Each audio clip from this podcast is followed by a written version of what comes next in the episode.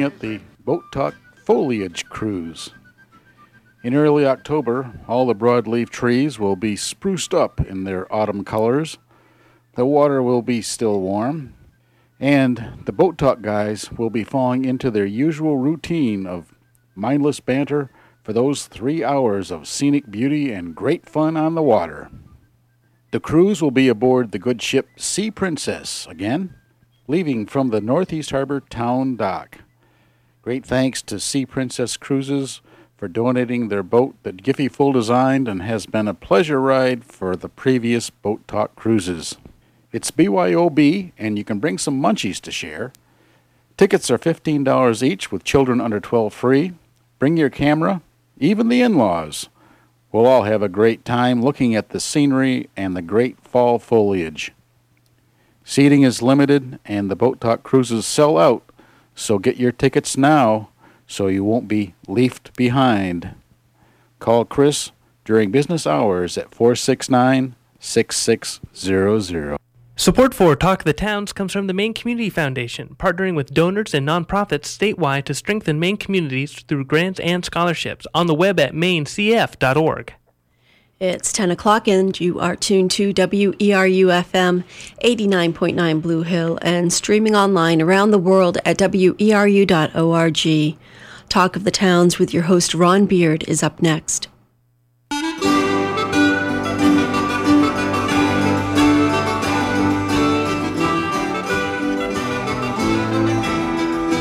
Good morning and welcome to Talk of the Towns here on WERU. We try to go beyond the headlines to make sense of the issues facing Maine communities, to show what works, to seek alternative solutions. Talk of the Towns is produced with support from Cooperative Extension, the major educational outreach program of the University of Maine with offices statewide. Cooperative Extension puts knowledge to work with the people of Maine, and like WERU, whose mission is to be a voice of many voices, operates out of a sense that everyone benefits when we share our knowledge, our experience, our concerns, and our perspectives. We're about to practice the magic of community radio, in which those of us in the studio and you who are listening create a dialogue that we hope will be of benefit to our friends, our neighbors, and colleagues. I hope you'll stay with us for the next hour and talk of the towns. When plants and ants from one part of the world find ways to make a living in another part of the world, we sometimes label them invasive species. Some of those may have long term negative effects on native species, on natural habitat, and human enjoyment of lakes and land. So, today we're going to talk about uh, invasive species, see how they establish themselves, and some of the common sense ways to prevent their spread or to help us adapt to their presence, with examples from plants on dry land freshwater, and a look at those pesky European red ants. And I'm so glad to have in the studio with me my colleague Lois Berg Stack of University of Maine Cooperative Extension. Welcome to you, Lois. Thank you, Ron. It's good to be here. I'll ask you a little bit about your own background in a minute, but I also want to welcome Roberta Hill. Roberta is um, with us by phone, and she's with the Maine Volunteer Lakes Monitoring Program. And I think we're reaching you in southern Maine this morning. Roberta, how are you? You are. I'm fine. Thanks so much for having me on the show. Great, Roberta. Start with you. Uh, give us a little bit of background on yourself and and uh, um, you know the Maine Volunteer Lakes Monitoring Program.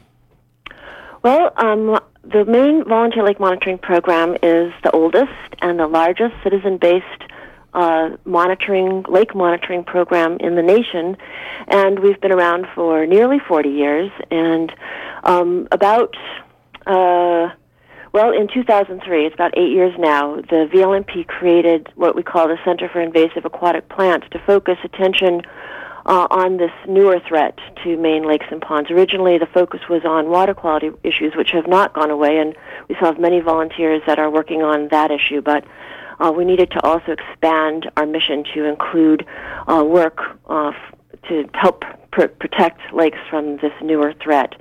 And uh, so my position primarily is um, I'm the program director for the um, Center for Invasive Aquatic Plants, and I run I run that show. Mm, and how did you get interested? Did you grow up on a lake? I did not. Um, I grew up on uh, the Pacific Ocean, Uh-huh. and uh, my earliest uh, memories of you know kind of environmental awareness came there really. And uh, but I've always been very very interested in the environment and outdoors, and I wanted to do something here in Maine uh, that would be of benefit to Maine's environment. And I was very fortunate to to link up in this field and um, it's a it's a good field. There's a, a very a lot of commitment out there across the state to help protect Maine's lakes. They're extremely important. They're to our way of life, to our economy. Uh, they're just our jewels, and so uh, there really is a lot of strong passion for lakes. And so it was very I was very fortunate to link into that. Great. Well, we'll learn more about um, aquatic invasives in a few minutes. Great. But uh, we'll turn to Lois uh, Stack. Um, Lois, how did you get interested in, in your career um, with cooperative extension in uh, uh your work? Well, I've I've really always been interested in plants, and I studied horticulture in college and came to University of Maine Cooperative Extension to work with Maine's green industry. So I work with nurseries, garden centers, um, greenhouses, landscapers, arborists, landscape architects, florists, very broad group of people, and also with home gardeners. And since I work with so many people on so many different issues uh, pest management, plant selection, good landscape design, crop production, etc., um, I see issues from lots of different directions, and I try to find projects that will be of interest to more than one of my client groups. So over the years, I've done a number of things that um, oh, for example, for a while, we, for about 10 years, I evaluated shrub roses for hardiness. And that was a good project because home gardeners love roses. It's a crop that nurseries grow, it's a crop that garden centers sell. So it was a good project that fit the needs of a lot of clients. And other projects and issues have emerged over the years. In the last, oh, five or six years, one of the major focuses has been invasive species. And particularly, I look at invasive terrestrial plants, the invasive plants that um, uh, take over sections of our wild areas and are also weeds in our landscapes. So it sounds like in your work you do or connect with research and then take the results of that research into the field in different ways with different client groups. Exactly. And as you know, the, the beauty of cooperative extension is that we're able to do research and interpret research and take the findings to our clients. And our clients often ask these great questions that in turn become research questions. So it's really a good circle great. I, uh, we host um, talk of the towns, but we hardly ever talk about the work of extension in that in that way. That's a very concise mm. way to put it. Um, help us understand what invasives are. How do how do we um, um define invasive species, starting with the plant, the, the terrestrial plants? It's a wonderful question because it's difficult to talk about anything without a common definition, and I'm not sure there is a good common definition that everyone would agree with. But let me start with what is a weed. Mm. A weed is a plant that's growing in a place where we don't want it. So we might consider a, an oak tree that comes up in the middle of our vegetable garden. Although we love oak trees, we would probably call that plant a weed. And there are some weeds that, specific plants that we would probably all agree are weeds, things like dandelions and quackgrass. And some of them escape from our gardens and yards and become weedy and problematic in other ways in natural areas. And that's where the idea of invasive species comes in. So I think a definition that most of us could agree on is that an invasive plant is a plant that comes from another place. So it's not native to Maine. It has arrived here in some way maybe as a garden plant, maybe as a crop plant, maybe as a, a seed in something else that happened to grow, maybe in in uh, shipping materials, etc., that has the ability to propagate with a, at a very high level. For example, purple loosestrife can produce over 2 million seeds in a single season. So that's a pretty high rate of propagation. That's one plant. That's one plant, mm-hmm. yeah. Yes, um, that has the ability to not only seed in an area, but to jump space. Perhaps those seeds are carried by water or by birds or, or by our tillage equipment that can establish in natural areas and, in addition to all of those things, that in some way changes negatively the native environment. Perhaps that plant outcompetes another plant that's native. Perhaps it provides less than ideal food for a forager. maybe the fruits are not as, as nutritious for birds as a native species. Um, maybe it provides so much shade that another plant can't grow. In some way, it disrupts the system in a negative way. Mm. And Roberta, you're still there um, with yes. us by phone. How would you uh, define it in the aquatic world? Um, are there some similarities with how you would define an, uh, an aquatic invasive? Many similarities. Really, it's it's pretty much the same issue. These plants are very well adapted. Well, many of our native aquatic plants are very well adapted they're strong competitors, and there they share common characteristics with many of our native plants.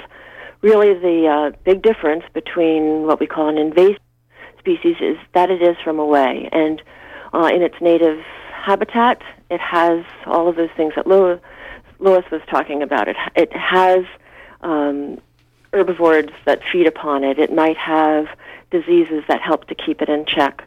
Uh, it has uh, competitors that do help to keep its numbers in check, so it stays in balance in its native ecosystem. Um, brought to this new place, it doesn't bring all of its uh, checks and balances along, and so then it is free to propagate uh, without limit, and that is what starts tipping the balance in favor of the uh, invader.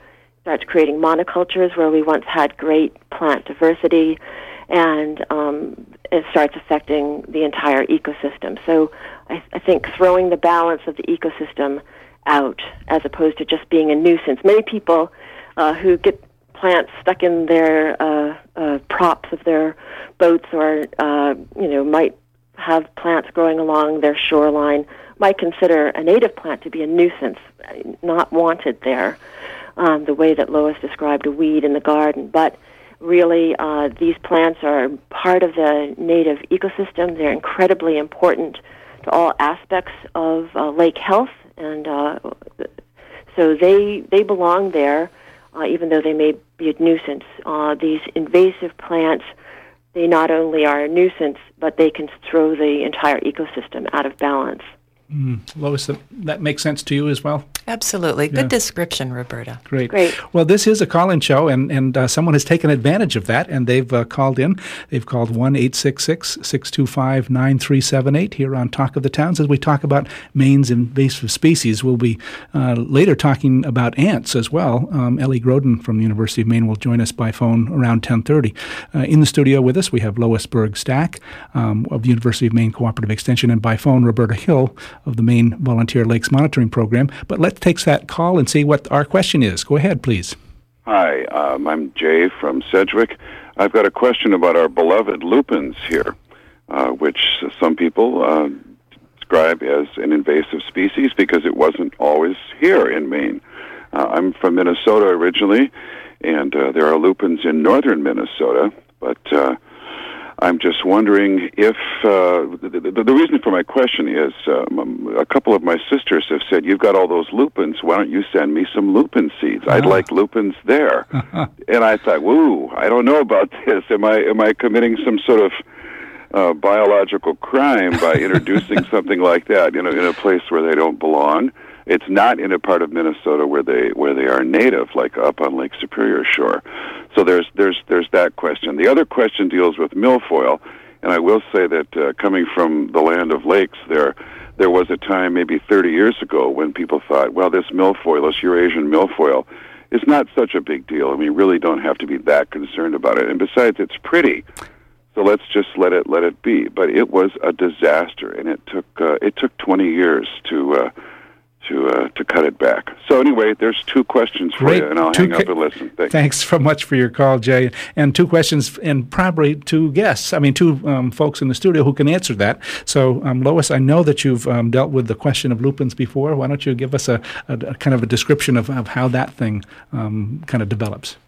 Well, Maine once did have a native lupin, and it is now gone from the state. We don't have any of our natural spe- natural species of lupin left, but for a very long time, well over a hundred years, people have planted lupin hybrids in their gardens, and over the years, those lupins, which are native to Europe, um, have escaped from our gardens and naturalized along the roads. So now there's this question: What's the difference between naturalized and invasive?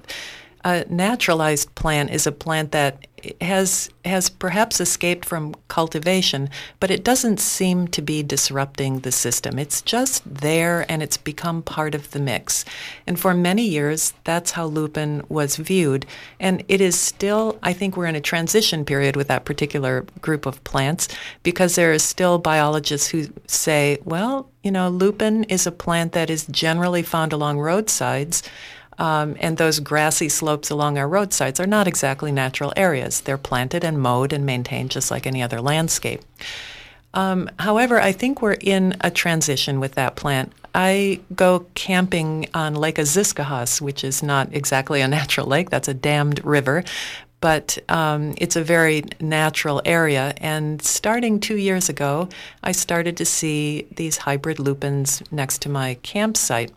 So it is starting to get out uh, away from our roadsides and perhaps invade natural areas that's the it's it's a difficult question because I think we are in a transition period of that plant and with every species research has to be done. We need to look at w- whether the plant is causing damage. Sometimes that can take a very long time to assess.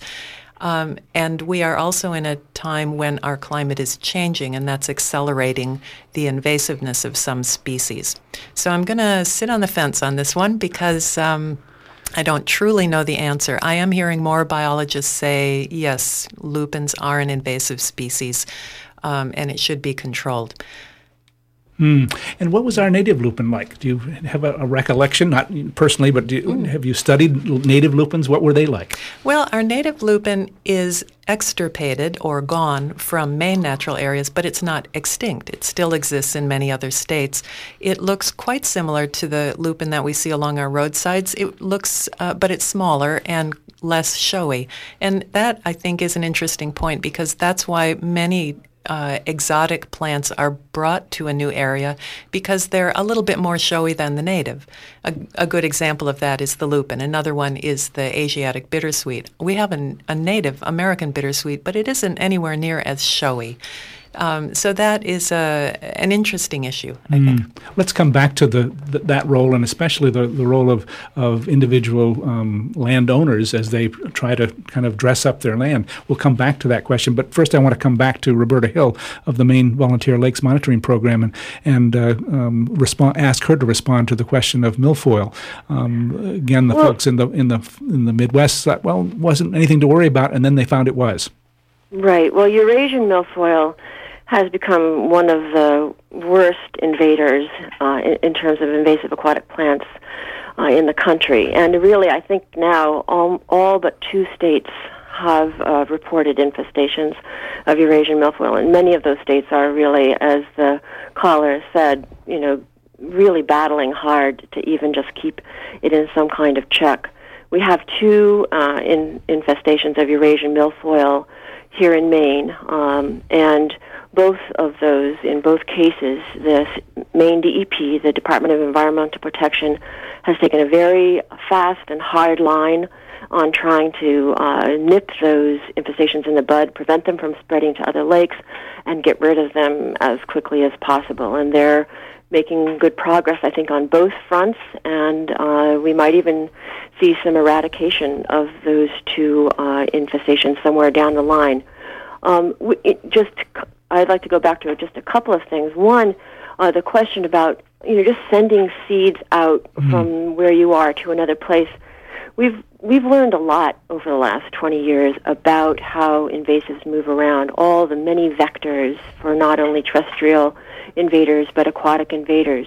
You know, basically anything that you put into one water body and take out and put then into another water body, a pair of hip waders, a you know bait bucket, a uh, boat trailer, anything like that is a potential vector for an invader. Some of the invaders you can see with your eyes, like a sprig of Eurasian milfoil.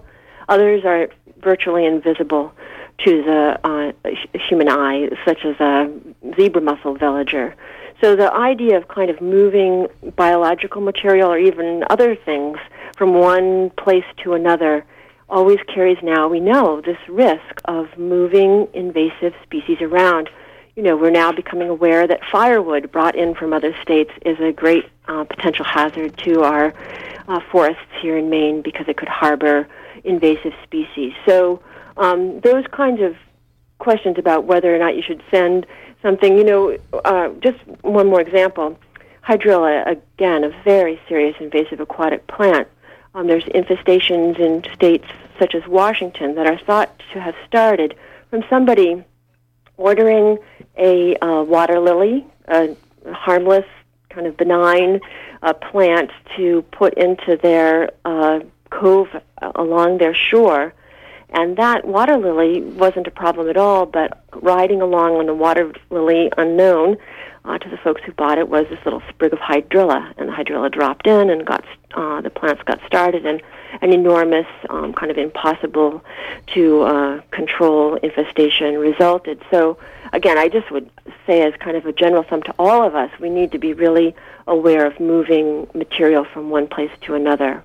Mm, that's that's a great uh, kind of caution, and so th- I think the, the caller can take um, counsel from from that caution. I want to stay with you, um, Roberta, for a few minutes because we're going to um, uh, let you go at uh, around ten thirty and and uh, bring in Ellie Groden. But mm-hmm. Um, t- talk a little bit about um, some of the impacts that um, uh, invasive aquatics could have on lakes and uh, ponds in Maine, and what your uh, program is is doing about it. The, the monitoring efforts that you're doing um, to to uh, um, first alert people that that might be happening, and and uh, then to deal with it if it does. Great, uh, great questions. Thanks for ans- asking that. First of all, uh, the impacts we already discussed you know this kind of ecological impact of throwing the uh, system out of balance and creating monoculture where we had diversity. And as Lois mentioned, you know, some plants are not as appealing to our native plant uh, species of animal, and uh, you know the um, smaller um, uh, critters that are eaten by fish and so on. So uh, those are all the ecological impacts, and they're numerous and they're very, very problematic. But in addition, uh, you know, as I said earlier, our lakes are an incredible, important part of Maine's economy. They generate billions of dollars annually in uh, economic activity to our state. So all of that becomes at risk as lakes become infested. Economic activity, it's very well known, uh, is is curbed.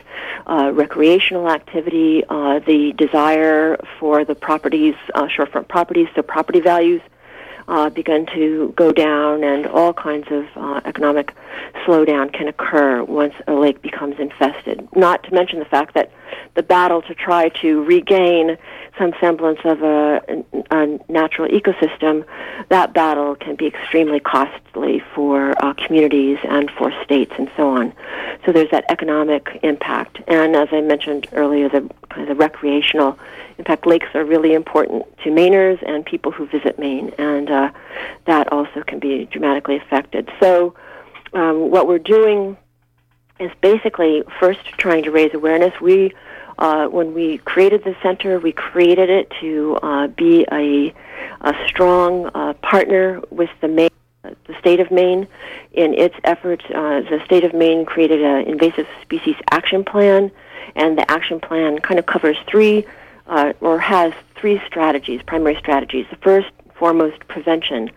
In the state of Maine, we know of, and we're not sure, you know, certainly not all lakes have been checked for invasive species, but we know of um, 34 infested water bodies. That's far less than 1% of all of our water bodies. Uh, so we have this, you know, other states in the country are lucky if they can say less than 1% are not infested with uh, invasive species. So here in Maine, we have this great, unique opportunity to practice prevention on a widespread scale and really make a difference with that. So prevention is a very important thing, and awareness is what leads to prevention. As I mentioned earlier, anything you put into the water is a potential vector. So when you remove your uh, boat from the water, you should check it very carefully for any debris of any kind because some of it might be recognizable, some of it might be not recognizable, like a tiny seed. So everything comes off you get it home, you know, take it to a high pressure washing station, just a basic car wash, and hose it off.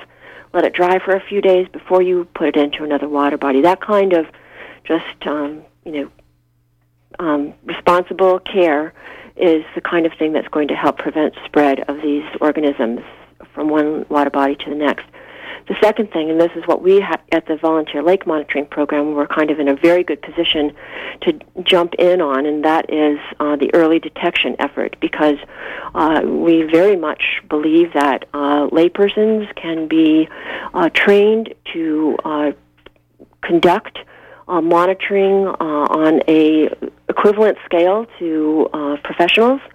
And so we're training people across the state to screen uh, conduct what we call invasive aquatic plant screening surveys on their favorite lake and uh, or pond or stream, and um, we've now trained over 2,400 uh, people across the state of Maine, from Aroostook to York County, to conduct these screening surveys, and um, we're making you know we're making a headway. Last year, I think many of your listeners will be aware that uh, hydrilla, again, that really serious uh, invader, was found on Damariscotta Lake, one of Maine's most tr- treasured lakes.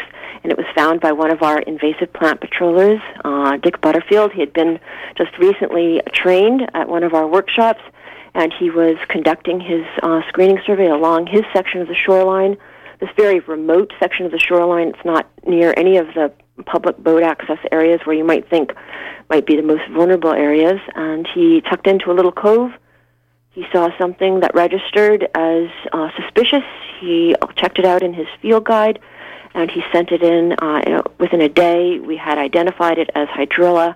The next day, the VLMP and the Maine DEP were in the water looking at the infestation, assessing it. The DEP got straight to work um, de- de- developing its um, rapid response plan, and we got to work uh, helping to bring in more volunteers to start checking out the rest of the lake to see how extensive uh, the infestation is.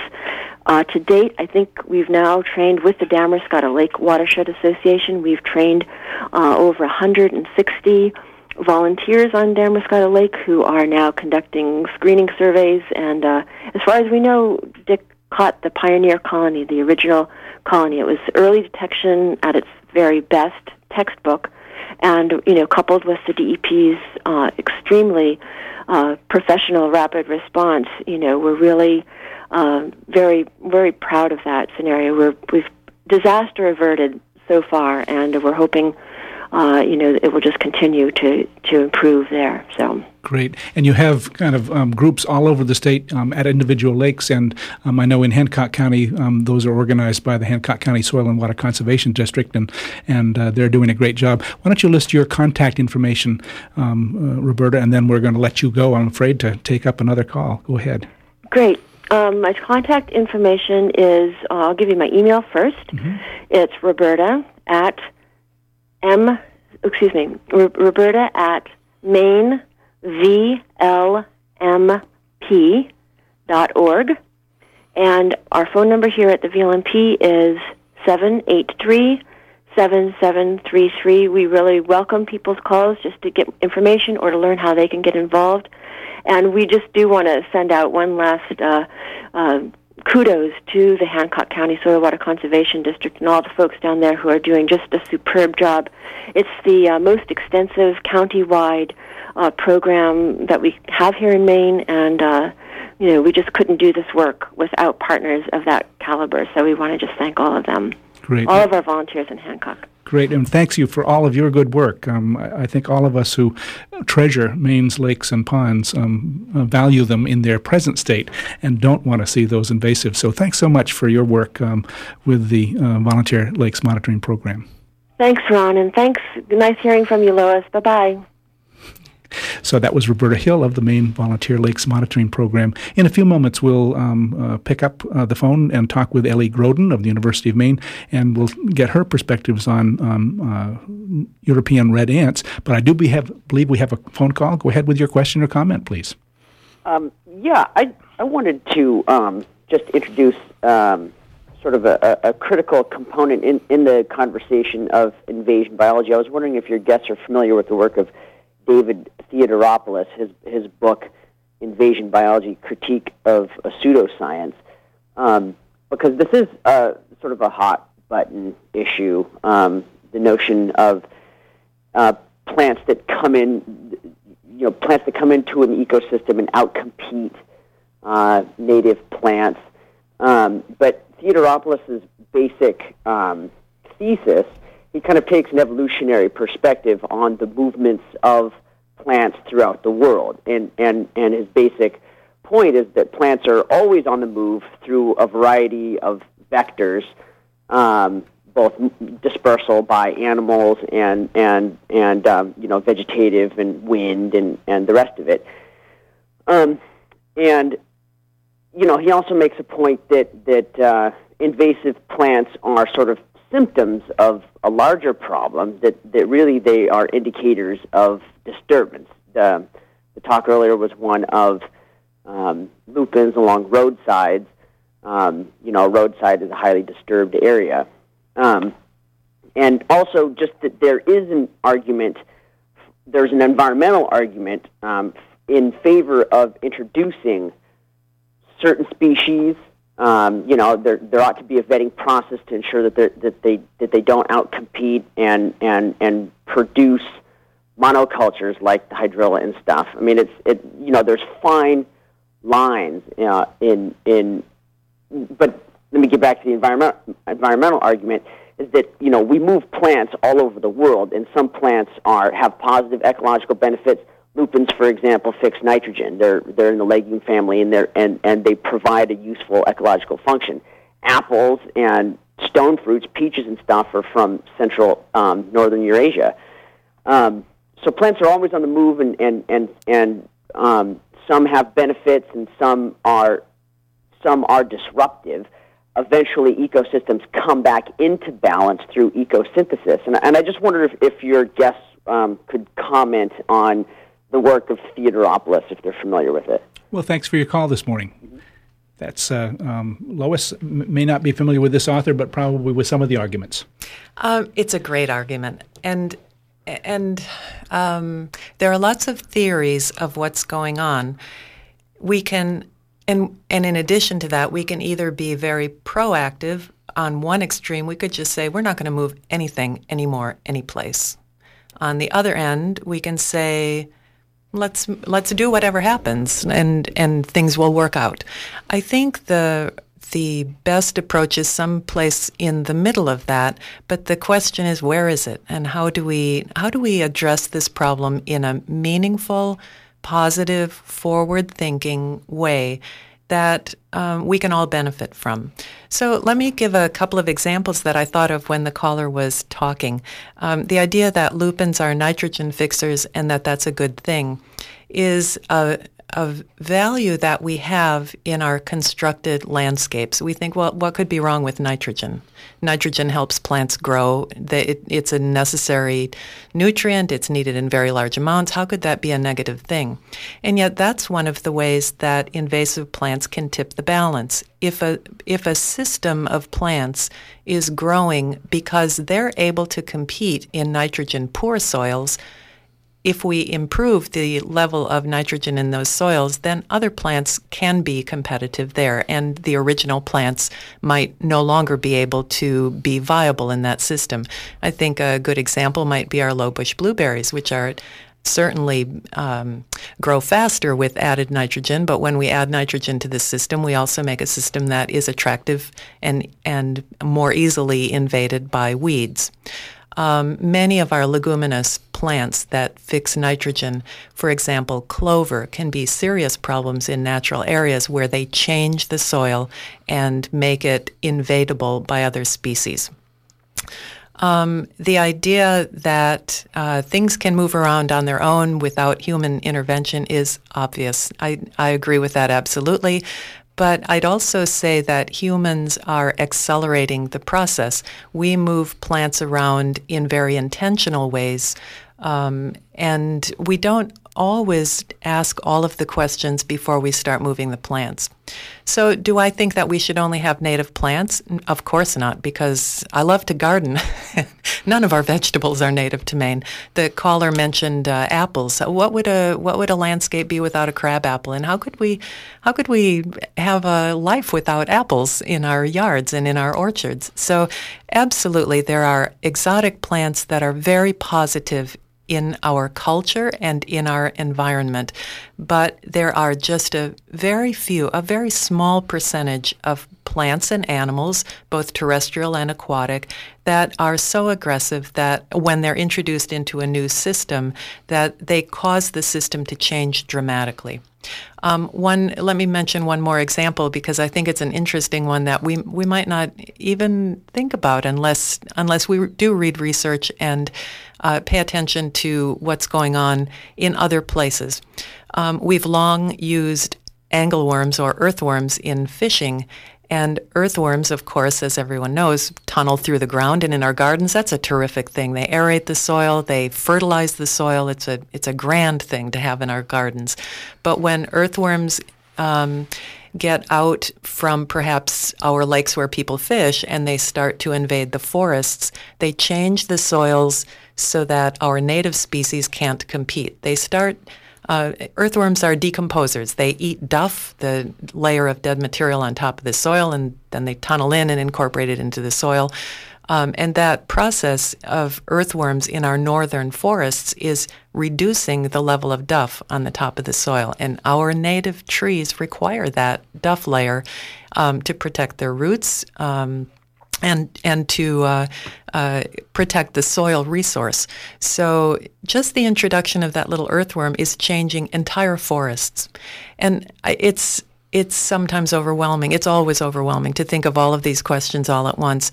But I think caution is an important thing. And, and your caller mentioned, well, what's the problem with moving things around? Of course, we need to be cautious. And that's exactly right. We need to be cautious. We need to ask the questions Does this plant have or animal have the potential to become problematic in its new environment? And even with great caution, still we can make some mistakes. We're finding some plants that have been, for example, in the landscape industry for many, many years, suddenly are changing and becoming aggressive. Um, one that I think of in particular is the Callery pear, which is a popular flowering tree in landscapes. And where for many years it appeared to be behaving perfectly well in landscapes, it's now becoming a very serious problem further south of here. And as our climate changes, it will probably become problematic in Maine. Mm. So it's a, a very big, moving target that we're right. talking about. And I don't hear you um, talking about hard and fast kinds of um, rigid kinds of things. You're talking about a precautionary approach to these things. How do you um, help um, landowners, um, whether they're large scale owners or homeowners, um, think about these questions and, and help them understand well, what steps could I take to lessen the dangers? Oh, yes. Um, you know, I was recently on a panel of people uh, addressing the topic of invasive species, and one of the other panel members who is from Connecticut and he gives a lot of presentations about invasive species as well. And he made the comment, well, Lois and I are always preaching to the choir. Mm. And it really made me think that oftentimes we reach people on whatever topic we're talking about because they're interested enough to show up when we give a presentation or or they're listening to the radio because this topic has has touched them in some way. It's so hard to reach everyone. Um, and and I I think um, as this issue becomes more obvious to people, I think everyone will be paying a little more attention in one way or the other. One uh, one example is a plant that we have here in Maine. It's called Japanese knotweed or Mexican bamboo, and I can almost hear people in their living rooms groaning. Those who have this plant on their land know what a serious invader it is. But the form of this plant that is in England is even more aggressive. And it has become so aggressive and so problematic in England that there are very large banks that will not give mortgage loans to people purchasing a home on on the property of which there is Mexican uh, knotweed, Japanese knotweed, or Mexican bamboo, for which there's not a management pl- plan in place. So it's finally hitting people's pocketbooks, and I think whenever we have an issue, it remains kind of that issue out there until it touches us personally in some way. And perhaps economics or the beauty of nature or the value of our property is those are some of the issues that I think help people connect to this one. Mm, great. We'll come back to that. I hope um, we we do have a, a phone caller uh, first. We'll take a, a brief phone call. Um, question or comment, please. Uh, go ahead. Yes, go ahead. We'll see if we can get that caller back. But uh, let's let's go to uh, Professor Ellie Groden, um, who's a professor of entomology at the University of Maine. Welcome to Talk of the Towns, Ellie. Well, thank you. Glad you could be with us. And your specialty is not um, aquatic invaders or um, uh, plant invaders. Your specialty is insects and ants. Tell us a little bit about how you got involved in, in looking at European red ants as, a, as an invader here in Maine. Well, I've been interested in um, insect ecology and pestiferous ants uh, for a number of years, and I first received a call from the biologist at the Acadia National Park um, with some questions regarding a species of ant that had become particularly pestiferous within the park. And in further investigations into this ant, uh, we've found that it's actually spread throughout many areas along, um, particularly coastal areas of Maine, but also several areas inland. And since uh, it was brought to our attention, we've um, research, developed a variety of different research programs looking at this ant and why it's been so successful, uh, what impacts it's having on the ecosystem, and how we might um, develop some strategies for managing it. Uh, it is a stinging ant, and so that's what uh, mm. particularly brings it into uh, notice of um, homeowners and folks who visit areas where this ant has established. So um, those of us who, who, who know the ant um, know it well. Those of us who don't know the ant, um, d- describe it and, and uh, talk about the stinging aspect. Well, it's it's a small red ant. It's only about uh, oh an eighth to a quarter, three eighths of an inch, um, and it uh, they're they're very recognizable primarily by their density. Um, the name of this ant, um, the scientific name is Myrmica rubra. It's called locally the European fire ant or the um, European red ant because unlike the fire ants in the southern part of the state that many um, listeners may be familiar with if you've traveled down to Florida or other parts of southern United States. Um, this ant does not come from South America, where our southern fire ant comes from, but this ant comes from Europe. And in particular, its uh, native range extends well up into northern Europe, into the Arctic Circle, which means that it's very well adapted to our cold climate. And matter of fact, when we first started working with it, we monitored colonies overwintering success, and out of 30 colonies that we were tracking, 100% of them survived one of our more severe winters. So uh, they are very problematic um, in that they're well adapted to our conditions. Uh, they have a stinger at the tip of their abdomen, and uh, the stinger is attached to venom sacs. And when they sting you, they um, pump venom into you, very similar to bees to, to what bees do, um, and it causes a, uh, as with any stinging insect, your um, the sensitivity varies with the individual. Um, some people just get a small little red bump. Other people get a quite inflamed area that can get up to five or six inches in diameter with a white welt in the middle. Um, and other people have had um, more severe allergic reactions to it. Mm. So taking a picnic and taking your blanket out on the on the grass uh, doesn't it is no longer possible for some some folks, um, and so I, I can imagine they're going to say um, to you or any of us in, in this kind of work, saying, okay, so what do we, we, tell us what we do to get rid of it, and and I'm sure that you're you get those kinds of calls, and and are there ways to to help control um, this particular species of ant? There are some ways that you can help to manage the, mm. the ants. We have, as yet, been unable to completely eradicate um, even relatively contained infestations, those being infestations that are, are contained within a few acres.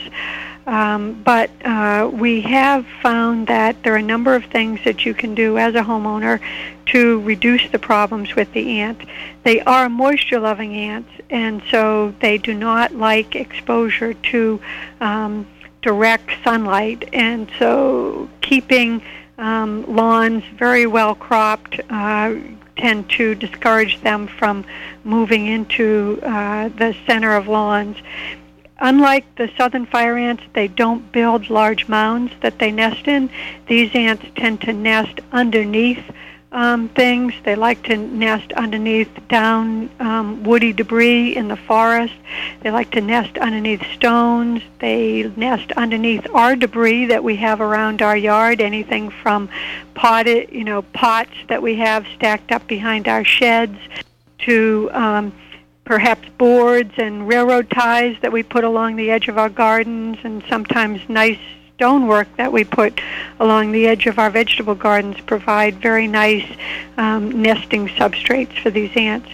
So keeping um, areas as free of um, natural and human debris that these ants can establish nests underneath also can um, facilitate uh, keeping an area clear of the ants. Um, and then I suppose um, being very careful about not moving plant material that might contain those. Lois? A- absolutely.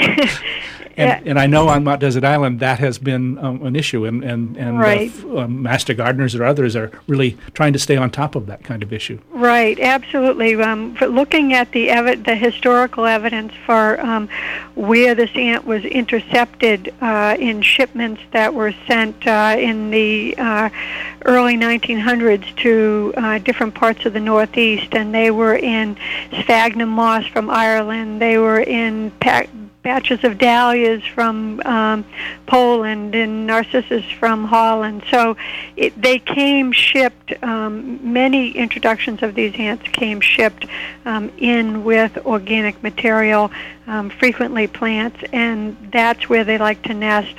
Um, they like moist, loose soil, and that tends to be what we have in our potted plants and we've watched them very happily move a nest from a stone wall into a potted plant um, that then could be easily transferred and given to a neighbor or a relative, uh, and you've succeeded in spreading the ants around. Why don't you stay on the phone? I think we have another call, and it may relate to ants, and if it does, maybe you can help answer it. Let's go ahead with that comment or question, please. Go ahead. Good morning. This is Yo in Tremont. I'm thinking about this question in broader terms, broader environmental and evolutionary terms. And I'm thinking in particular about here on Mount Desert Island three species which I've come into contact with the coyote, the lupin, and these European fire ants. And I'm wondering if there's really any prospect once these invasive species become established to remove them from local ecosystems and return to what was the state prior to the arrival of those species? Oh, that's a great question. Thanks, thanks for calling. Um, you know, you know, and, and that speaks to um, how things change, how things evolve, and, and sometimes we just have to get used to the fact that that's the way it is. Lois, what what do you think? I think that I, both of your comments are great. Um, if we looked this summer at the number of purple loosestrife that we all saw on all of our roadways, and I was shocked at the places where I saw it this summer. I've always um, known it to be a wetland invader, but it's in every culvert along every roadside, it seems, quite far from established uh, natural wetlands, and even up the slope of culverts, not even in the damp bottom of a roadside culvert. So if if we think of how overwhelming it would be to try to eradicate that plant. And while we're eradicating it, every plant is producing new seeds. And those new seeds, if we have a large rainfall where there's runoff, the rain carries the seed off the local site and water goes down. It goes into wetlands. So that it's a very difficult cycle to break. Um, Roberta mentioned early earlier a case of someone finding hydrilla in a lake as a very early detection, and then through rapid response, DEP was able to contain and eradicate it. That is our best hope. Mm. But we train people. Roberta trains people for lakes. We've trained master gardeners and, and school kids with their laptops in middle school are out looking for invasive species. It's really quite hopeful.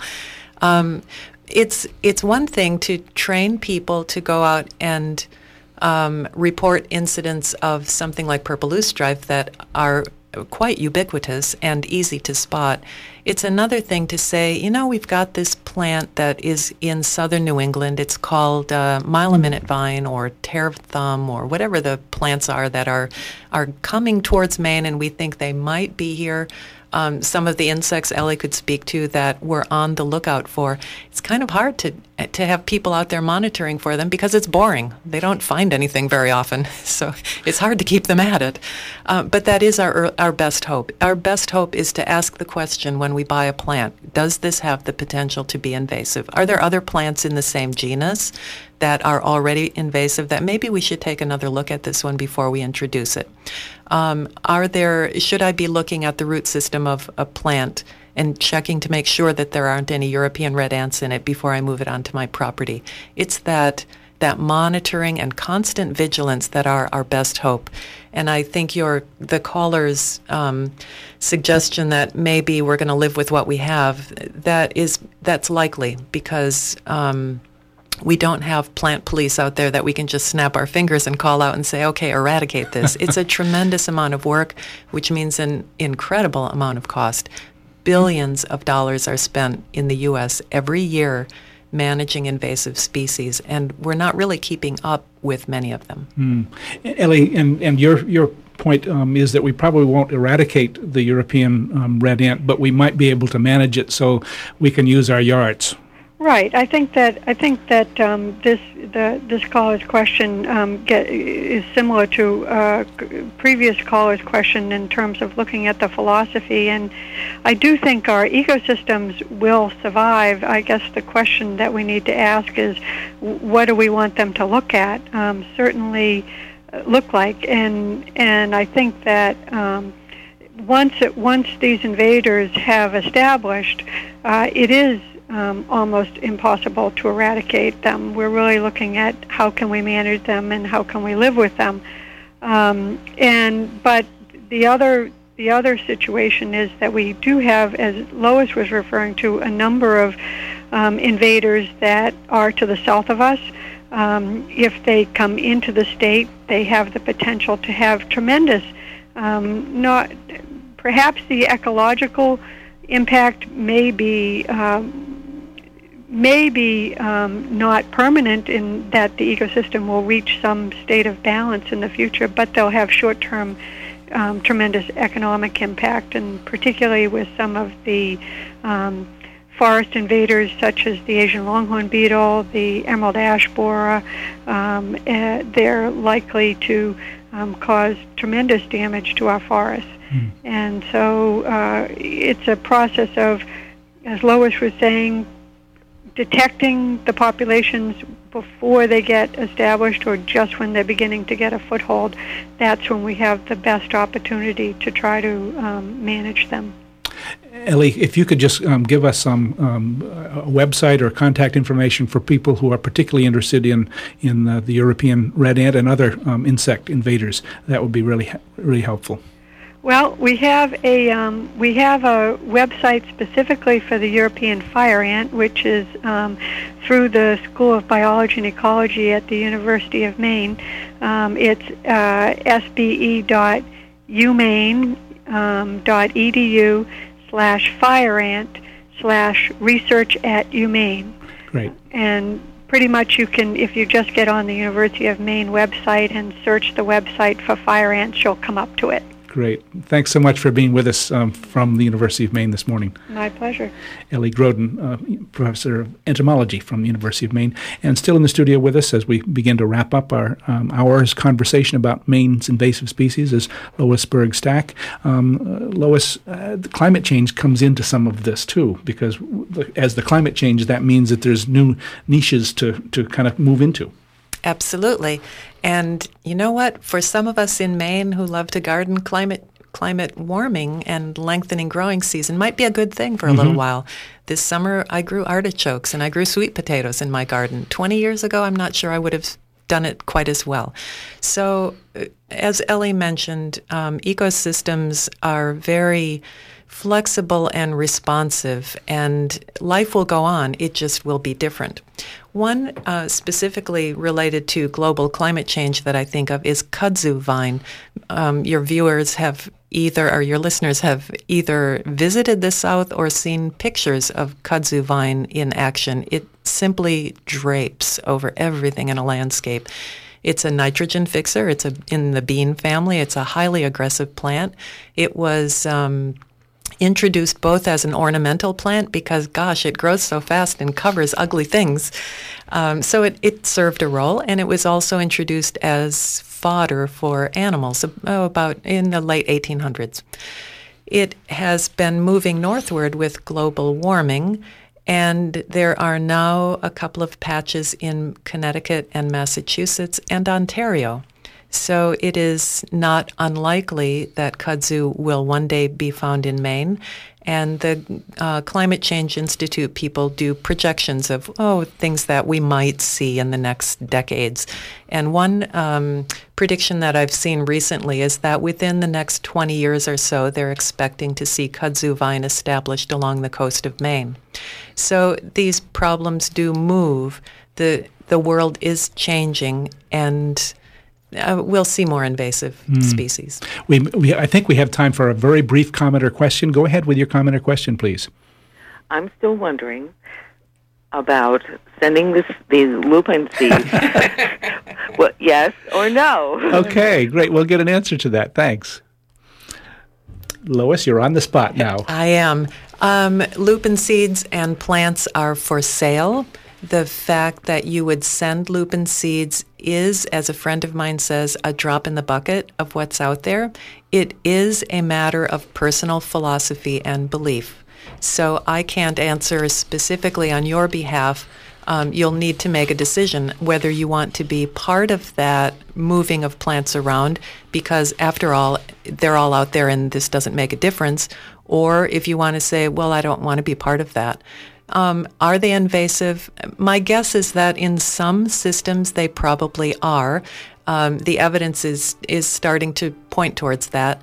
Um, I know that Acadia manages lupins as an invasive species. Mm. So, I, so I've those, given uh, one those, more wishy-washy answer. All there. those Miss Rumphius lovers out there will just have to make up their own minds. Exactly.